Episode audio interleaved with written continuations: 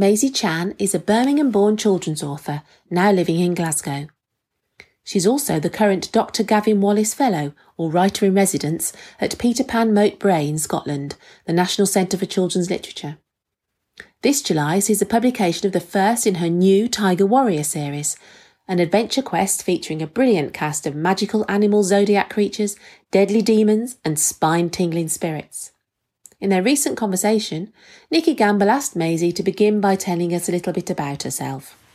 I'm in Glasgow, but I'm from Birmingham, as you can probably tell from my accent. And uh, born and bred in Birmingham, I grew up with um, my parents, Ron and Jean. So I was fostered by them and then adopted. Um, but they fostered lots of Chinese children. So I did feel that I had lots of Chinese influence and food around me.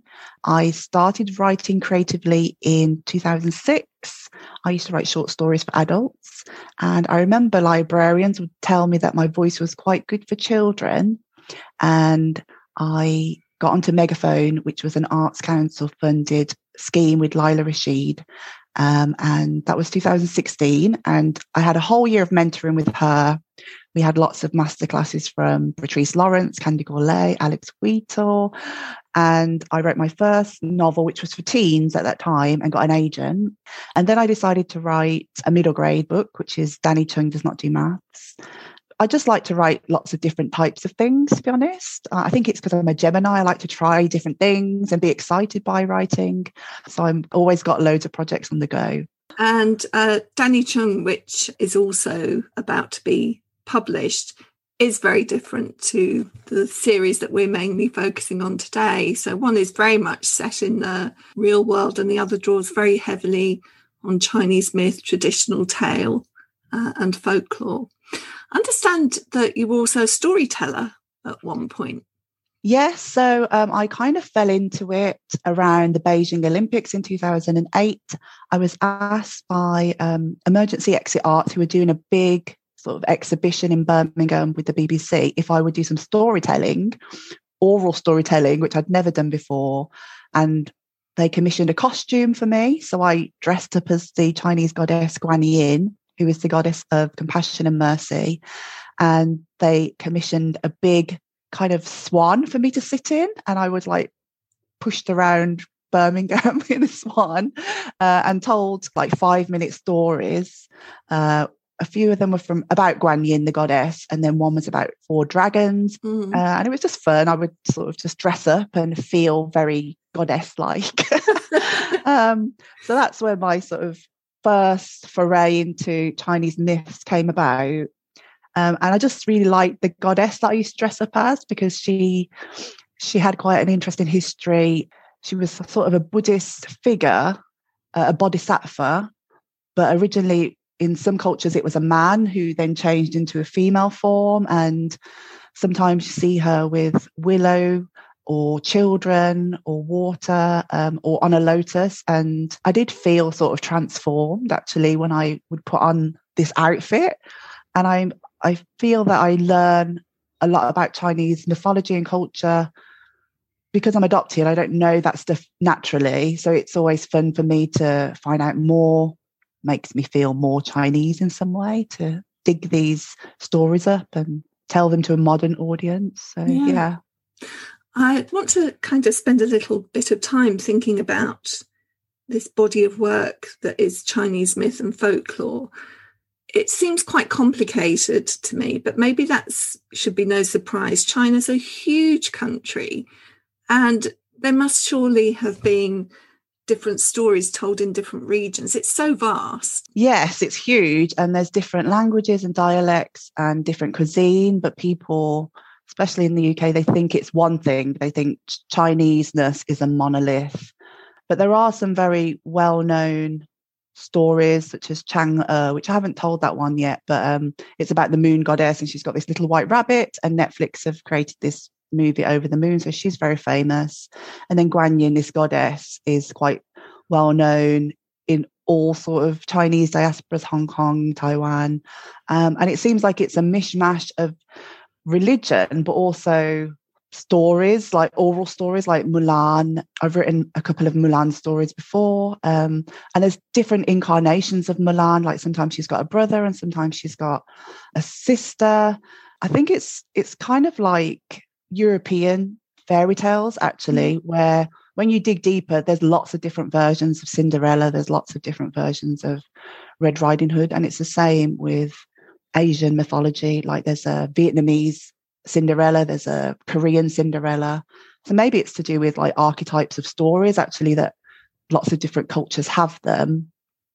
Um, and I, I've also written a book called Stories from Around the World, which was a collection of myths, legends, and fairy tales. And I found that often, you know, the older stories are very dark.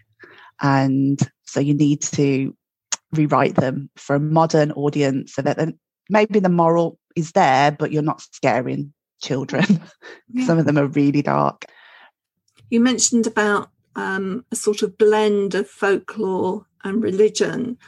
Are we talking about kind of Buddhism, Taoism, or um, Confucianism? You know, uh, what what feeds into Chinese folklore? It feels like it's a mixture of all of those things. And when I was in my mid 20s, I went to live in Taipei to learn Mandarin. And my friend took me to a temple once, and I I didn't know what kind of temple it was, but I think it was Taoist temple. And there were like lots of statues. And I said, Oh, you know, what kind of religion is this? And she was like, Oh, it's Taoism, but there's bits of Buddhism and you know, there was lots of Confucian temples as well in Taipei. So it felt like it was a mishmash of all these things. And it felt that people would just take what they needed. So lots of people would like burn money and offer things to gods, you know, to make their business better or they would burn incense. So for me, it's I had to ask. I've asked Chinese people if I write about this goddess, am I being respectful? Is that okay? And most people have said yes because everyone loves her, and she's in lots of stories like the Monkey King story, The Journey to the West. So she's in that, and there's lots of different stories that she's in. So mm. I do feel, yeah. I ask people as well who are British Chinese or Chinese if I don't know something, I'll go and ask them for their opinion. Yeah. Interesting with the Tiger Warrior, because it's got the Dragon King as the bad guy, I did ask some experts is it okay if there is a dragon that's um, a bad guy? Because usually dragons are revered and they're blessed creatures. And uh, I was told yes, that like any sort of creature, that there'll be good and bad, and it depends on that personification. But there are so many different creatures. Like if you just Google mythological creatures, you'll get a list of like 50 different creatures who all look really odd and some some have like a bottom for a face and stuff like that. Really odd creatures. Um, but what i did really enjoy finding out was that there would be different dragons. So like vietnam and china would have different dragons and japan would have different dragons and korea would have different dragons they often have a camel head and the body of a serpent and eagle claws. So there's kind of nine different animals that are put together to make this Chinese dragon. Um, They're very different, aren't they, from say Welsh and yes. English dragons? They don't fly. So they don't have wings, first of all. Uh, and they don't breathe fire and they're more associated with the seas and the rivers and they bring water so if, um, there's a lot of stories where villagers had a drought and they would like pray to the dragons to help them. So that's one of the stories that I used to tell. Let's talk about uh, Tiger Warrior, the whole idea, where it came from. Hachette approached me for this collaboration, and I was really happy to do it because I wanted to write more fancy magic and portals and that kind of writing because um, my writing is usually contemporary realism, very much grounded in the real world. And I found that to challenge myself as a writer, as a children's writer, I wanted to do something like this, which was more action based, more mytho- mythological, and more imaginative, to be honest, because when I first started writing for children, I didn't think I was that imaginative. And then you see all these books that are doing really well. There's portals and magic and odd characters. And I was like, can I do that? I don't know. Um, I want to. So it was a really good opportunity to have a go at it. And um, they're, they're a lot of fun to write. And I think when you're a children's author, one of the great things is that you have fun when you write your stories. Yeah, it really comes across. It's an action packed story. Uh, let's discover a little bit about the two main characters. Well, the, the main character, first of all, is Jack, isn't it? Yes, Jack is mixed. So he's British, but he's half Chinese and his mum's white. And his father has died. But his grandfather, which is yeah, yeah in Chinese, so that's what we call him in the book, he passes on this coin, which is magic, um, and it summons the 12 zodiac animals. And it also opens a portal to the Jade Kingdom, which the Tiger Warrior, who is now Jack, has to protect and look after. So it always begins in the real world and it always ends in the real world. But the middle of the book is in the Jade Kingdom, where every book Jack has to fight an enemy. Let's talk about these 12 animals of the zodiac. I think one of the things that really comes across, you know, you're straight in there with this story because it's it's only a hundred odd pages, you know, so you have to get right in there. Um, and very quickly you establish characteristics for these so that he can actually build relationships with these animals, which I thought was lovely. Thank you. Yes, yeah, so each animal has a power that Jack has to harness, but also they've got individual character traits that often bring a lot of comedy to the book, which I think sometimes with these action series is not much humor. It's more about fighting or killing the beasts and stuff like that. But in this book, I use the animals for humor. So, for instance, the rooster just appears when he's not supposed to appear and creates a bit of chaos and stuff like that. Or pigs eating stuff when he's supposed to be battling. So, yeah, it's a good way to get humor into the book and he's a novice. So i mean it sounds wonderful that he's got 12 animals that he can who have amazing powers. I mean the snake lends him the power of invisibility. The tiger i suppose is the closest to what could be called like a totem animal for him as in yeah. he's the tiger warrior. So that's the one that he's closest to and has all this kind of fire power but it's limited because otherwise you could do anything with these 12 animals. Yeah. yeah. So with with most children's stories, you want your main character to learn something and go on a journey. So he is the tiger warrior, and every tiger warrior is born in the year of the tiger, which actually my son is. And the book starts with him as a computer gamer, um, but he has to learn new skills as a tiger warrior. And in this book in particular, he kind of melds those computer skills into the battle at the end. So we we have the tiger, which is firepower. So he can like breathe fireballs or throw fireballs. So yeah, it's really action packed and each animal's really fun and got a different um, skill. And it, it gives the, the series structure as well, because then each book is about something different. Let's talk about the plot of this story. So, the other world that Jack uh, travels to is the Jade Kingdom that you've talked about, and that's ruled over by the Jade Emperor. Now, we've heard about the Jade Emperor from mythology. Yeah. Um, were there other emperors as well? So, the Jade Emperor and the Dragon King, actually, they're sort of archetypal okay. characters. Um, so there's di- there's different incarnations of the Dragon King, and I imagine that the same with the the, the Jade Emperor. So it's not like he's got a name; it's a kind of position. Uh, and in this book, he rules the heavenly realm, which is connected to Earth. And if the heavenly realm gets defeated, then Earth is next. So that's why Jack needs to be the Tiger Warrior and protect the Jade Kingdom. And Princess Li is the Jade uh, emperor's daughter, and she has magical powers too, and she can transform into the Feng Huang, which is the phoenix, the Chinese phoenix, um, and she's like a fierce phoenix bird in the book. And she's his age, she's Jack's age, so that gives you two protagonists which the reader can identify with.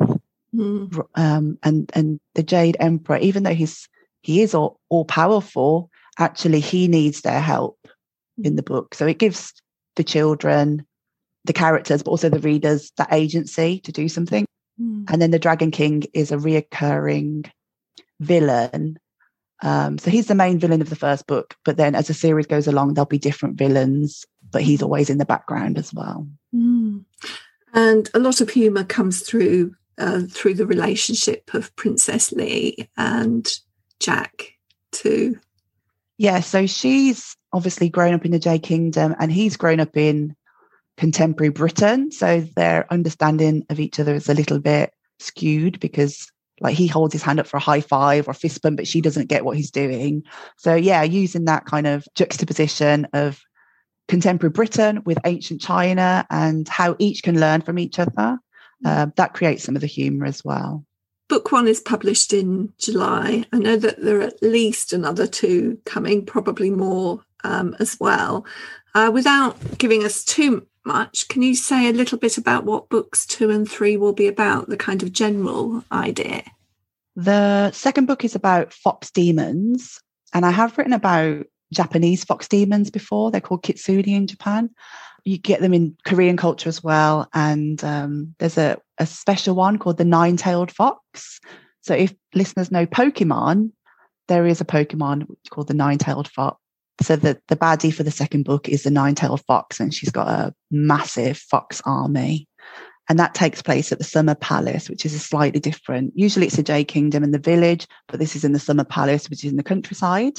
And then the third book is around the nian character the new year's you might have heard the new year's eve story about this creature nian because nian means year in chinese in mandarin uh, and he's a ferocious beast with fangs and he eats children. uh, and Jack. Great for children. yeah, amazing. Jack has to stop him on uh, Chinese New Year, Lunar New Year, from devouring the village. So that one's, yeah, that one's quite tense, to be honest. mm, exciting though. You mentioned Pokemon there. Are there are there quite a few connections between Chinese myth and the creatures in Pokemon? Some. So if you look at even language, so if you look at characters, Japanese characters that they write with, they've got kanji, which is this sort of single or, you know, not many lines. And then they've got the Chinese letters that they use. So over time and Korea as well, then language and culture has been moved from different country to different country. So you often find that um, these myths and like even dragons that I mentioned earlier, myths have traveled from different, you know, China to Japan and back again, or to Korea, Vietnam. Uh, so you do see a lot of similar kind of creatures. They might call them something else, but there there is quite a lot of overlap. And when I was writing stories from around the world, I did see that there was lots of commonalities between countries. So I did a story on Maui, and even though Polynesia spread out, they would all have these different Maui legends, uh, and some had, you know, very similar beginnings. Even though they were totally different islands, thousand miles apart, but they had these Maui stories that were very similar. And it's the same with Chinese mythology and some Japanese mythology, where you'll have very similar creatures. Yeah. You've also talked quite a lot about the kind of female characters and they seem to be quite active and have a lot of agency. Do you feel that that's a difference between Chinese mythology and how sort of more European fairy stories have developed and evolved? So we had the Mulan, who was, you know, she went to war for her father and pretended to be him. And then growing up, sort of I grew up watching lots of martial arts movies, and some of them was would be set in like ancient China. And sometimes you would get a female character that was like a martial arts um, expert, and like Michelle Yeoh um, had a film called The Heroic Trio, which was three women. I think it was Anita Mui, Maggie Cheung, and Michelle Yeoh. And I remember watching that sort of the early 90s, and they had strong kick butt women. Um, so I think in in Chinese culture there has been that in the movies and in some books as well, which goes against some of the other, you know, Chinese views of women. You know, you had people that used to have, bind their feet and the concubines and all that sort of stuff. So, yeah, there has been, a, and there was a pirate. There's this Chinese pirate uh, who was female, um, one of the most successful pirates ever. Um, I can't remember her name, but she was Chinese as well. You know, she commanded this massive fleet of pirates. So I'd like to write about her actually. So I think there have been examples of women like that in yeah in Chinese mythology and legend. Yeah, fascinating.